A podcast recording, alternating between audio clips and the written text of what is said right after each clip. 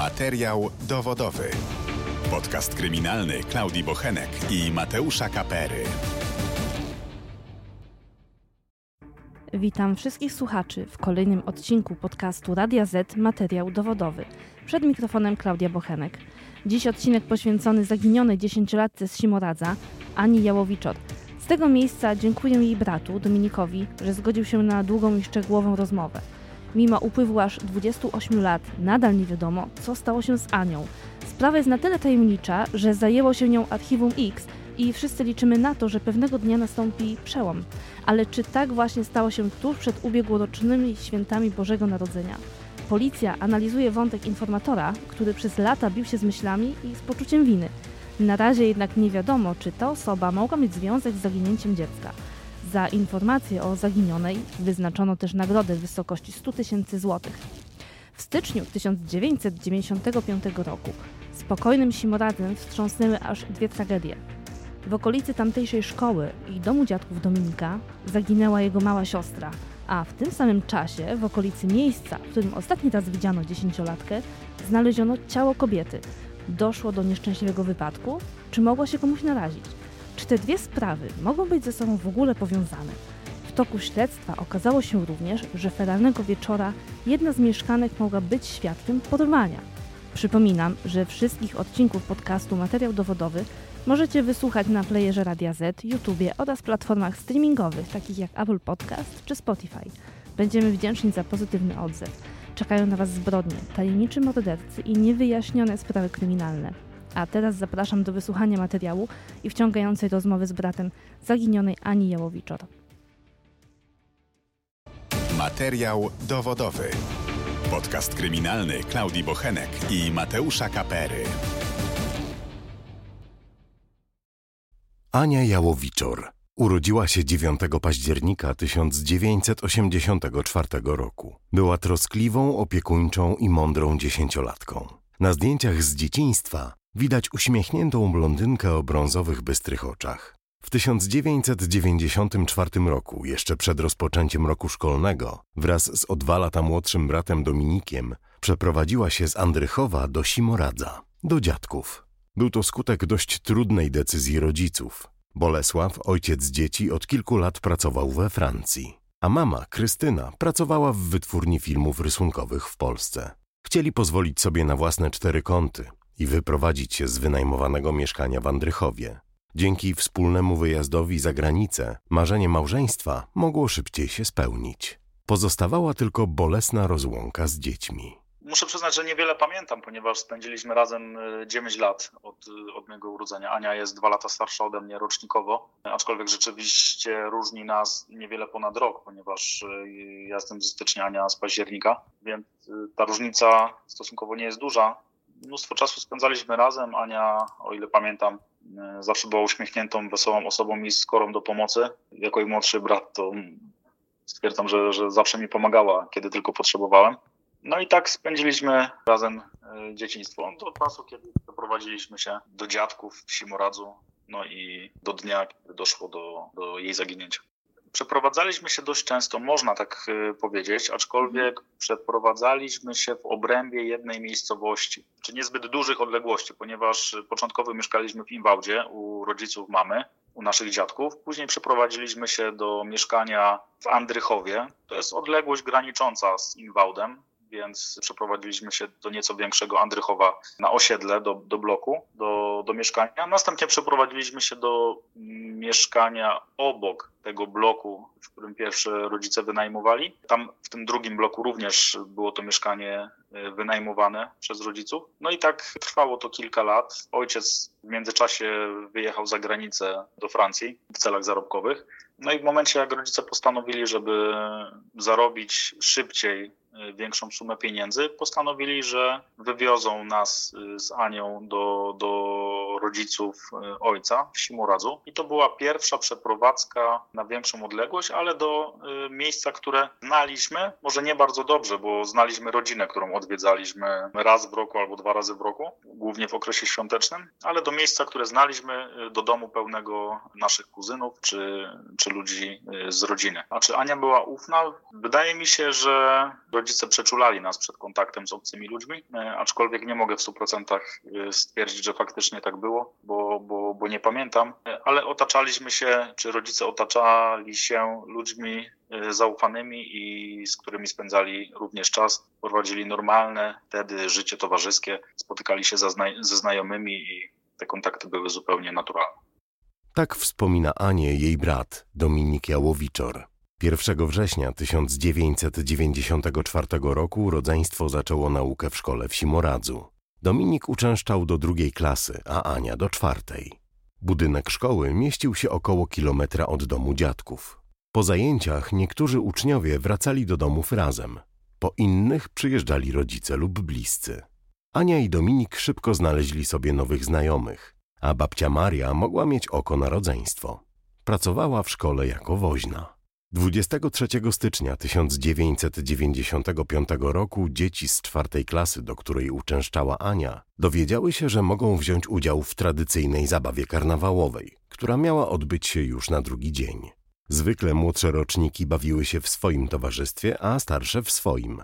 Jednak tym razem Rada Pedagogiczna zrobiła wyjątek i czwartaki mogły wspólnie spędzić czas z uczniami z wyższych klas. Ania wybłagała babcię, aby pozwoliła jej pójść na bal. Uparła się, że wróci sama. Padły w jednym z podcastów takie słowa, że dorosły facet bałby się tamtędy przejść.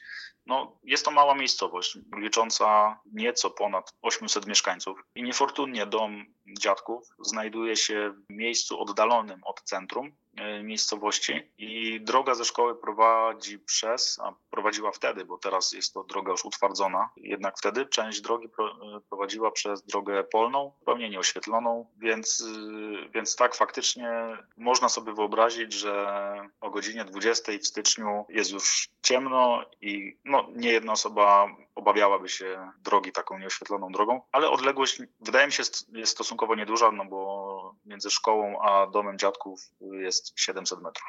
Byliśmy pół roku e, bez rodziców. Wydaje mi się, że byliśmy bardzo posłuszni, zwłaszcza jak rodziców nie było i byliśmy u rodziny. Nie mogę powiedzieć u obcych ludzi, ale była to rodzina, z którą nie, nie przebywaliśmy często ponieważ, e, tak jak wcześniej wspomniałem, była to, jest to rodzina, którą odwiedzaliśmy bardzo rzadko, raz albo dwa razy w roku. Jak ojciec wracał z Francji, to po prostu tam jechaliśmy i to też były odwiedziny takie kilkugodzinne, także nawet nigdy tam nie nocowaliśmy. Więc jestem przekonany, że nie chcieliśmy robić problemu, Ania była bardzo grzecznym dzieckiem, więc na pewno nie stawiłaby, na, nie chciałaby postawić na swoim i jeżeli babcia by jej powiedziała, że po nią przyjedzie, to pewnie, pewnie by oczekiwała babci, że, że przyjedzie i być może, może faktycznie tak było, że Ania czekała. Wszystkie koleżanki, które, a nie było ich wiele, bo przypuszczam, że może dwie osoby udawały się w tym samym kierunku co Ania, pojechały wcześniej, to Ania została sama, no i zmuszona była do tego, żeby, żeby pójść sama do domu i poszła na piechotę, być może z, z myślą taką, że spotka babcię po drodze. Opowiada Dominik Jałowiczor. 24 stycznia, tuż po zajęciach, Ania zaczęła szykować się na zabawę, z kolei jej brat obchodził urodziny. Dziesięciolatka ubrała się w półgolf, getry i ruszyła w stronę szkoły. Tutaj pojawiają się pierwsze sprzeczne informacje. Niektórzy zeznawali, że Ania bawiła się doskonale i uśmiech nie schodził jej z twarzy. Inne dzieci twierdziły, że co chwilę pytała nauczycieli o godzinę i niespokojna wyglądała przez okno, jakby na kogoś czekała. Tylko na kogo? Dziesięciolatka miała powiedzieć koleżankom, że przyjdzie po nią babcia. Z kolei babci przekazała, że do domu wróci sama. Generalnie informacje mamy tylko e, z akt policyjnych, zeznań świadków. I tak jak stwierdziłaś, te zeznania są bardzo różne, więc nie możemy w 100% stwierdzić, jak było faktycznie. Jedni uczniowie mówią, że Ania bawiła się bardzo dobrze, była zadowolona, tańczyła ze swoimi kolegami, z koleżankami, więc ta zabawa przebiegała zupełnie normalnie. Natomiast inne osoby twierdziły w trakcie przesłuchań, że Ania była niespokojna, spoglądała cały czas na zegarek. Nauczyciel, opiekun tej grupy bawiącej się twierdzi, że była kilka razy u niego pytaniem, która jest godzina. Wyglądała przez przez okno, więc te zeznania są sprzeczne, aczkolwiek w tych zeznaniach nawet czytamy, że Ania spoglądała na zegarek oraz, że chodziła pytać się o godzinę do nauczyciela, więc już tutaj widzimy pewnego rodzaju jakieś błędne informacje. No bo dlaczego miała iść pytać się o godzinę, skoro jedni twierdzą, że patrzyła na własny zegarek, która jest godzina. Część tych zeznań, wydaje mi się, była po jakimś czasie dopiero sporządzona, więc są to zeznania, które powstały pod presją tego, czy może nie presją, ale po tym, jak w domu się dużo rozmawiało, co się wydarzyło, bo to nie były zeznania, które były kolejnego dnia, powiedzmy, tylko zeznania były zbierane przez powiedzmy tydzień, czy nieco ponad tydzień, więc różne dzieci w różnych dniach przychodziły i tych informacji w domach było coraz więcej, no niekoniecznie prawdziwych. Ania faktycznie mogła być zdenerwowana na zabawie, bo jeżeli ale to jest moje przypuszczenie tylko. Jeżeli powiedzmy umówiła się z babcią dwie godziny przed imprezą i babcia jej powiedziała, że po nią przyjedzie, a Ania stwierdziła, że wróci z koleżanką, mogło dojść do pewnego rodzaju nieporozumienia i Ania zwyczajnie mogła wypatrywać babci. Tłumaczy brat Ani. Dziesięciolatka opuściła zabawę kilka minut przed godziną dwudziestą. Gdy wychodziła ze szkoły, towarzyszył jej kolega, Jacek. Chłopiec nie odprowadził jej do domu. Wspólnie przeszli kawałek dróżką i Ania zakomunikowała, że dalej pójdzie już sama. Pożegnali się, rozeszli, a dziesięciolatki nikt już więcej nie widział. Ania mogła wybrać dwie opcje powrotu do domu. W miejscu, gdzie rozstała się z Jackiem, znajdował się staw przedzielony groblą. Dziesięciolatka mogła albo rzeczywiście przejść groblą, albo okrążyć stawy. Której opcji by nie wybrała, trafiłaby na skrzyżowanie ulicy Krętej z ulicą Zacisze. Ta pierwsza była drogą asfaltową, najczęściej wybieraną przez dzieci. Ulica Zacisze była z kolei drogą gruntową. W zimie czy podczas roztopów powrót do domu tą trasą nie był zbyt przyjemny. Do dziś nie wiadomo jednak, którą drogę mogła wybrać Ania. Minęła godzina dwudziesta, a Ania nie pojawiła się w domu. Bliscy zaczynali się niepokoić. Wybuchła panika. Babcia Ani o 22 zgłosiła zaginięcie dziesięciolatki na policję. Funkcjonariusze potraktowali sprawę poważnie i rozpoczęły się poszukiwania dziecka. Niestety, Ania jakby rozpłynęła się w powietrzu. Przyznam szczerze, że praktycznie nie pamiętam tego dnia. Jest jakby wyrwany moment z mojego, z mojego życiorysu, ale też to tłumaczę tym, że, że to było dawno temu. No i, i chyba uderzenie czegoś, y, no, nagła zmiana w życiu, więc możliwe, że też to wyparłem, aczkolwiek no, nie wiem, nie wiem dlaczego tak się stało. Każdym razie był to dzień, kiedy Ania, Ania poszła na zabawę szkolną, karnawałową. Ta zabawa to była cykliczna zabawa organizowana co roku w Simuradzu w szkole podstawowej, aczkolwiek różnicą w tym dniu było to, że tą zabawę zorganizowano dla klas 4 do 8. W poprzednich latach ta zabawa była podzielona na y, dwie imprezy. Pierwsza impreza to była impreza dla młodszych klas od 1 do 4 i druga impreza od 5 do 8. W tym roku było inaczej i dzień przed tą imprezą, czyli 23 stycznia, Rada Pedagogiczna podjęła decyzję o tym, że klasa Ani weźmie udział również y, w tej zabawie. I Ania 24 stycznia dopiero dowiedziała się o tej zabawie i o godzinie 14 wychodząc ze szkoły spytała się babci, ponieważ babcia pracowała w szkole jako woźna, spotkała babcię, spytała się, czy może wziąć udział w tej zabawie. Zabawie, która tak naprawdę rozpoczynała się dwie godziny później. No i po uzgodnieniach na szybko z babcią, że powiedzmy prawdopodobnie mogło tutaj dojść do jakiegoś nieporozumienia, ponieważ babcia twierdzi, że Ania miała wrócić z koleżanką. Zeznania koleżanek są takie, że Ania miała wrócić y, z babcią, która miała po nią przyjść lub przyjechać. Ostatecznie babcia się zgodziła, no i Ania poszła na tą zabawę.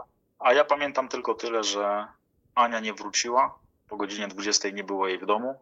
W momencie, kiedy już miała być. Pamiętam ciemny pokój i niebieskie światła y, wozów strażackich czy, czy policyjnych za, za oknami. Tak pamięta tamten dzień Dominik Jałowiczor.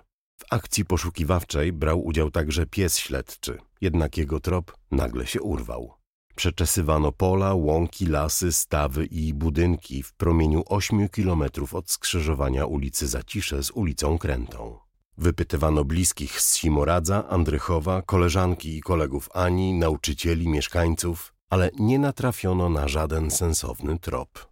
Poza jednym – 24 stycznia, w dniu zaginięcia Ani, pani Sołtys widziała biały lub beżowy samochód. Mógł być to Fiat 125P lub Łada. Najpierw kobieta usłyszała krzyk dziecka, potem trzaśnięcie drzwiami, a następnie pojazd odjechał z piskiem opon w kierunku Dębowca. Nie sądziła jednak, że właśnie mogła być świadkiem zniknięcia Ani i nie wzięła tego za niepokojący sygnał. Domyślała się, że mogła to być na przykład kłótnia dziecka z rodzicami, a po powrocie do domu nie zdecydowała się od razu zadzwonić na policję. To, co zauważyła, miało miejsce właśnie około godziny 20. Tym samym czasie Ania z pewnością znajdowała się w okolicy skrzyżowania. Zresztą nie tylko Sołtysowa widziała podejrzany samochód tego feralnego dnia. Sytuacja wygląda w ten sposób, że impreza w szkole skończyła się o godzinie 20. Opiekun y, bawiących się dzieci y, zarządził koniec imprezy. Także po część dzieci przyjechali rodzice, po część dzieci starsze rodzeństwo, ale zdecydowana większość y, szła grupkami w swoich kierunkach do domu.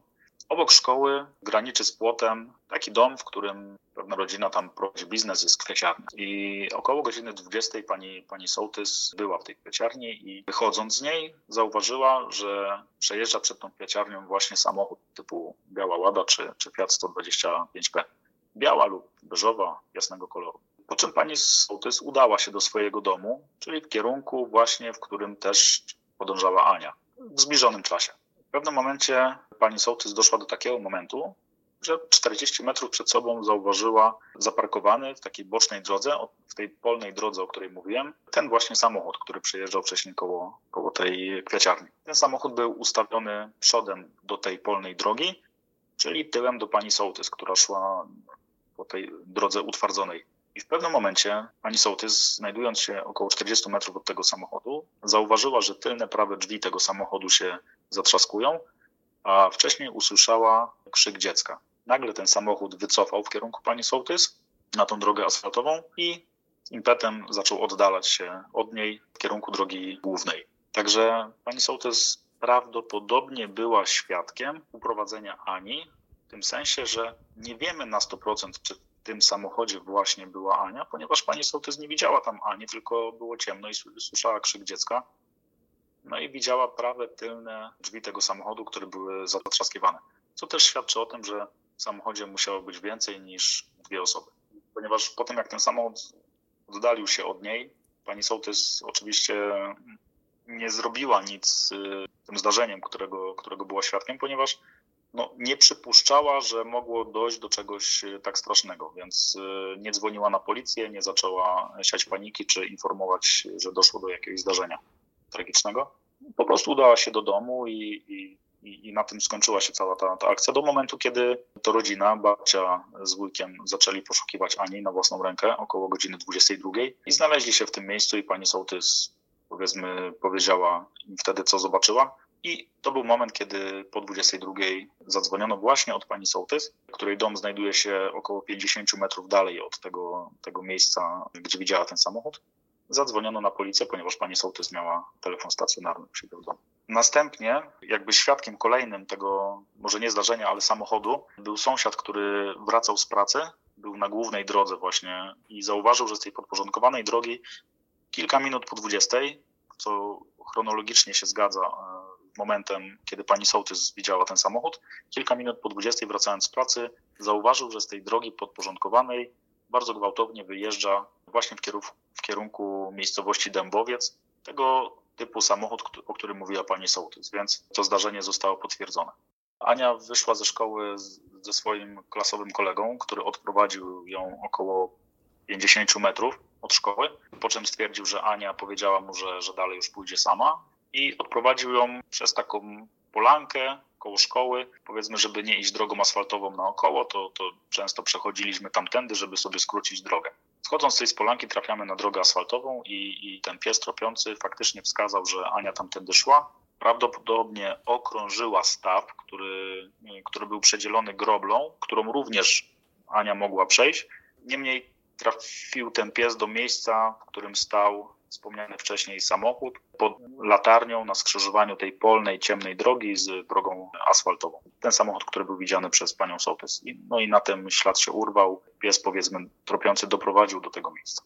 jednak no, nie ma to dużego znaczenia, mhm. ponieważ czy przeszłaby groblą, czy okrążyłaby ten staw, pokonała około 50 metrów więcej, to i tak trafiłaby do tego samego miejsca. Tłumaczy brat zaginionej Ani. Nie udało się ustalić, do kogo należało auto i kim mogli być porywacze. Oczywiście policja sprawdziła okolicznych właścicieli podobnych pojazdów i tutaj znów urwał się trop. Sporządzono także portrety pamięciowe. Dziewczynki ze szkoły w Simoradzu miały później zeznawać, że były zaczepiane przez dwóch dziwnych mężczyzn, którzy kręcili się w okolicy od kilku dni, parkowali pod szkołą i obserwowali dzieci. Następnie policja, prowadząc swoje czynności, przysłuchując świadków czy uczniów ze szkoły, trafiła na zeznania dwóch dziewczynek, które powiedziały, że około tygodnia przed zdarzeniem były zaczepiane przez dwóch mężczyzn właśnie w takim samochodzie. Jeden siedział z tyłu, mówiły jak ten samochód wyglądał, czyli był to jasnego koloru samochód typu Fiat 125 lub Łada i mówiły, że były zaczepiane przez tych mężczyzn. Za dnia, czyli jak było jasno, ale zdołały uciec, więc do niczego złego nie doszły. I o tym dowiadujemy się dopiero po, po zaginięciu Ani, więc na podstawie zeznań tych dwóch dziewczynek powstały portrety pamięciowe tych e, rzekomych sprawców uprowadzenia Ani. Pani Sołtys nie widziała tych mężczyzn. Zresztą było wtedy dość ciemno. Można jednak przypuszczać, że działali właśnie we dwójkę. Kobieta widziała otwarte tylne drzwi, po czym samochód z piskiem odjechał. Sprawcy poruszali się na tablicach zaczynających się na literę B, czyli tablicach z dawnego już województwa bielskiego. Sołtysowa nie zapamiętała numerów, a policjanci posłużyli się hipnozą, aby mogła przypomnieć sobie szczegóły. Nic z tego po tym jak pani sołtys zauważyła ten samochód, to powstał też e, jakiś zarys tablit rejestracyjnych. Mówię zarys, ponieważ pani sołtys nie była w stanie przypomnieć sobie pełnego numeru, a ten numer rejestracyjny był przywołany przez hipnozę. E, powiedzmy, był jakoś odtworzony, ale te numery były sprawdzone w różnej konfiguracji. Wiadomo, że tablice rejestracyjne mogły nie być prawdziwe, czy mogły być skradzione, ale właściciele podobnych samochodów w okolicy faktycznie byli sprawdzani. No były to czasy, że nie było tak dużego wyboru samochodów, jak mamy dzisiaj, więc był to bardzo powszechnie używany samochód w tamtych latach. Było działanie policji, ponieważ pani sołtys była w stanie sobie przypomnieć tylko i wyłącznie pierwszą literę tablicy rejestracyjnej. Tak jak powiedziałem Ci wcześniej, zdarzenie, którego była świadkiem, nie wzbudziło w niej jakiegoś niepokoju, nie było niczym nienaturalnym, więc powiedzmy usłyszała tylko krzyk dziecka, uznała, że mogła to być zwykła sprzeczka rodzinna, że powiedzmy dziecko idzie późną porą samo albo wraca skądś tam z imprezy. Nie przywiązała do tego wagi, więc nie zwróciła również uwagi na tablicę rejestracyjną. A że w miejscowości śląskiej, powiecie cieszyńskim czy w województwie bielskim wszystkie tablice rejestracyjne, rejestracyjne zaczynały się na literę B, to taką literę również pani sołtys wskazała. Policja uznała więc, że dobrym sposobem na przypomnienie sobie pełnego numeru będzie hipnoza.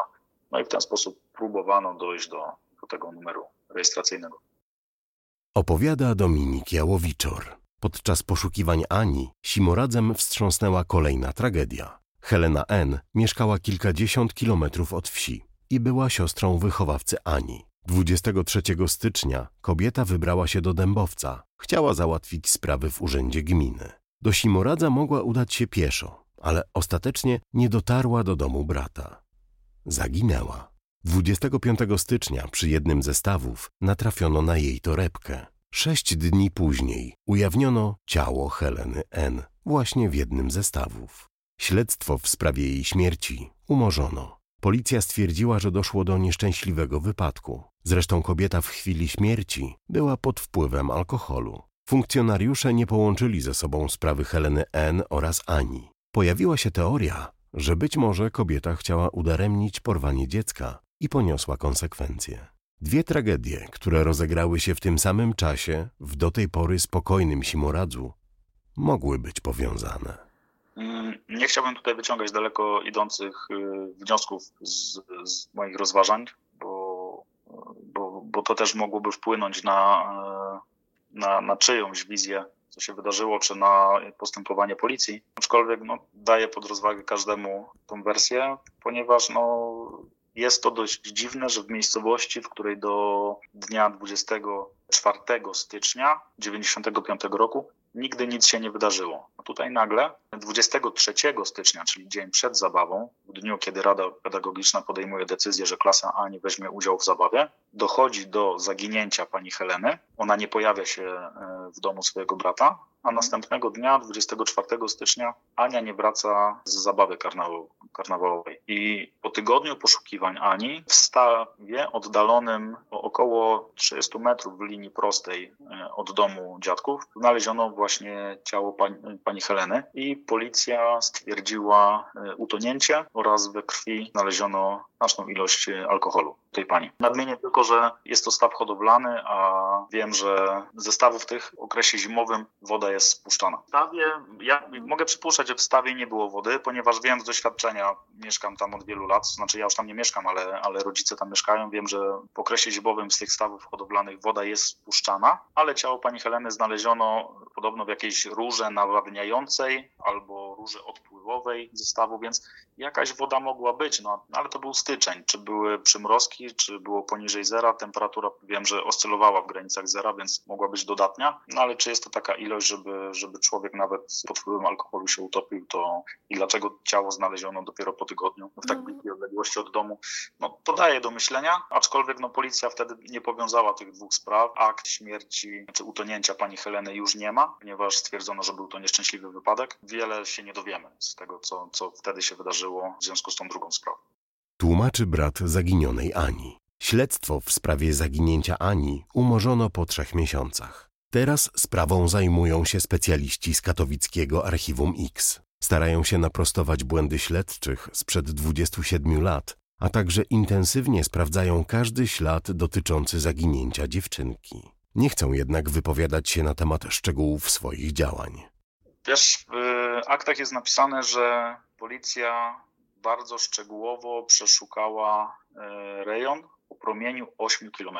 I jak sobie zerkniemy na mapie, ile to jest 8 km, wyrysujemy sobie e, okrąg o takim promieniu, no to stwierdzimy, że jest to niemożliwe, żeby bardzo dokładnie przeszukano każdy zakamarek, każdą studnię czy opuszczoną stodołę. Wydaje mi się, że no ktoś przesadził z tą, z tą informacją w aktach, chociażby można to stwierdzić po tym, że ciało pani Heleny, jeżeli tam leżało od 23 stycznia, czyli od dnia jej e, zaginięcia, był to dzień przed zaginięciem Ani, to ciało znaleziono dopiero po tygodniu, więc no, uważam, że policja w tamtym czasie zrobiła, czy popełniła wiele błędów. Śledztwo sprowadzone dalej. W 1995 roku wiem, że hipotez było kilka.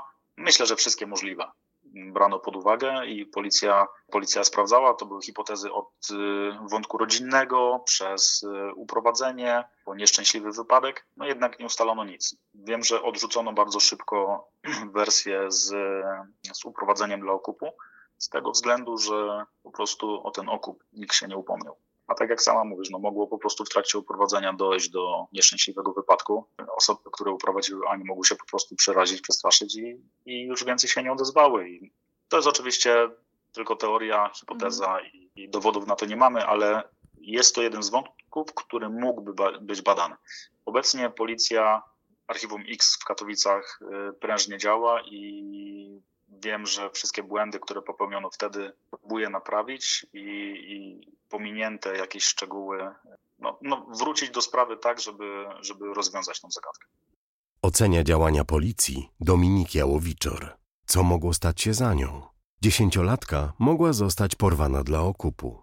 Jej rodzice pracowali za granicą, zbierali na nowe cztery kąty, więc mieliby z czego zapłacić porywaczom. Jednak nikt nie zgłosił się do rodziny Ani w sprawie ewentualnej zapłaty.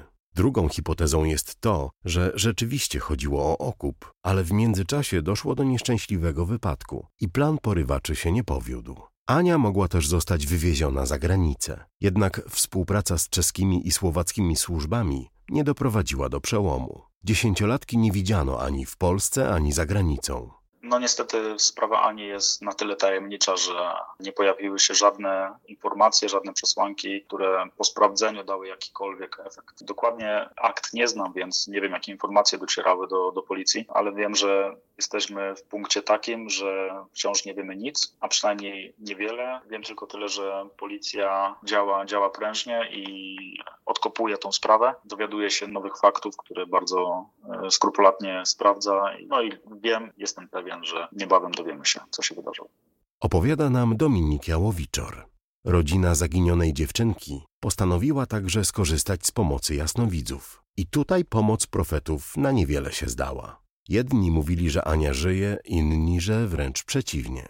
Powiem tylko, że pomoc jasnowidzów to jest tak naprawdę coś, na co mogliśmy sobie pozwolić, ponieważ rodzice po otrzymaniu informacji o tym, co się wydarzyło, bardzo szybko pojawili się w kraju, wrócili za, za granicę. No i od samego początku no, przeżywali ogromny koszmar, czyli zniszczenie psychiczne, próba pomocy policji, Oczywiście policja działała swoją drogą, a jedyne, co mogli zrobić rodzice, no to szukać pomocy takiej niekonwencjonalnej, czyli właśnie pomocy jasnowidzów. I pamiętam sam, że osobiście byłem z rodzicami o kilku. Jeszcze wtedy, jako, jako dziecko, rodzice jeździli sami, ojciec jeździł sam do jasnowidzów i, i do różnych tego typu osób. No ale były to zawsze informacje sprzeczne Chodzi mi o to, że jedna osoba mówiła, że Ania żyje i, i, jest gdzieś za granicą, podając konkretną miejscowość. Inna osoba mówiła, że nie żyje, a jej ciało jest zakopane też w jakimś konkretnym miejscu. No, żadna z tych teorii czy, czy hipotez informacji się nie sprawdziła.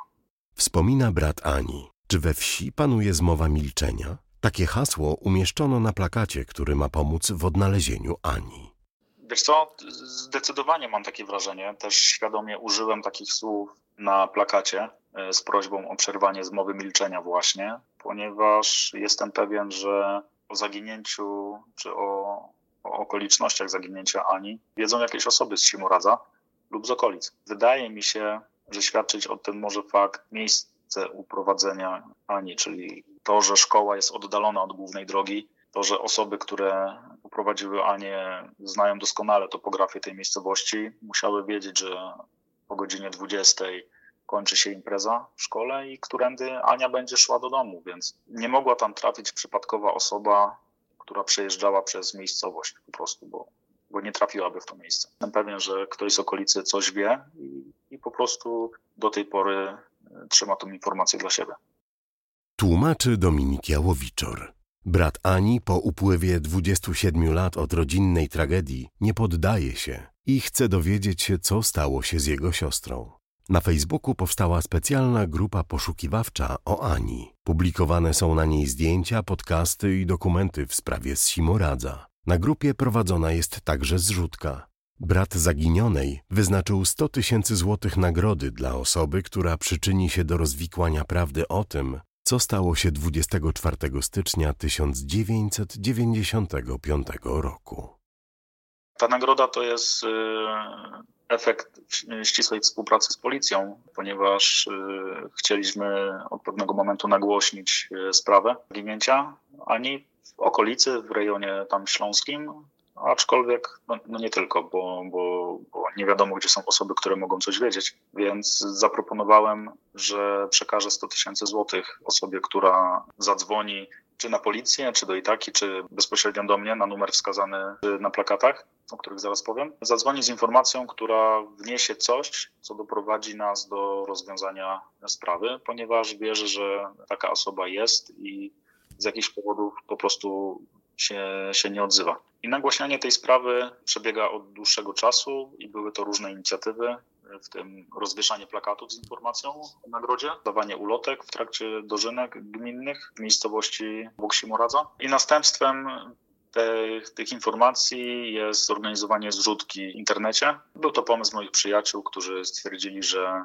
e, skoro ludzie zbierają na na różne cele, czy to prywatne, czy charytatywne, to dlaczego by nie spróbować ze zbiórką pieniędzy w internecie i, i z góry dziękuję wszystkim ludziom, którzy, którzy zechcieli e, zasilić to konto. Zbiórka prężnie działa, więc liczę na to, że ta informacja dotrze do tej osoby, która, która coś wie no i ruszy ją sumienie i zechce się podzielić taką informacją, bo taka osoba, jestem pewien, że, że konsekwencje prawne żadne jej nie grożą, a wiem, że może wyczyścić po wielu latach sumienie i, i, i po prostu podzielić się czymś, co uspokoi w końcu moją rodzinę i dowiemy się, co, gdzie jest Ania. Materiał dowodowy. Podcast kryminalny Klaudii Bochenek i Mateusza Kapery. Dziękuję za wysłuchanie dzisiejszego odcinka podcastu. Mamy nadzieję, że sprawa znajdzie swoje rozwiązanie, jakie by ono nie było. Liczymy też na pracę śledczych z Archiwum X, którzy już nieraz pokazali, na co ich stać. Szczególnie teraz możemy liczyć na przełom w dochodzeniu. A teraz żegnam się i wraz ze mną oraz drugim współprowadzącym, Mateuszem Kaperą, słyszymy się w kolejnym odcinku. Do usłyszenia. Materiał dowodowy. Wszystkie odcinki naszego podcastu kryminalnego znajdziesz na player radioz.pl i na najważniejszych platformach streamingowych.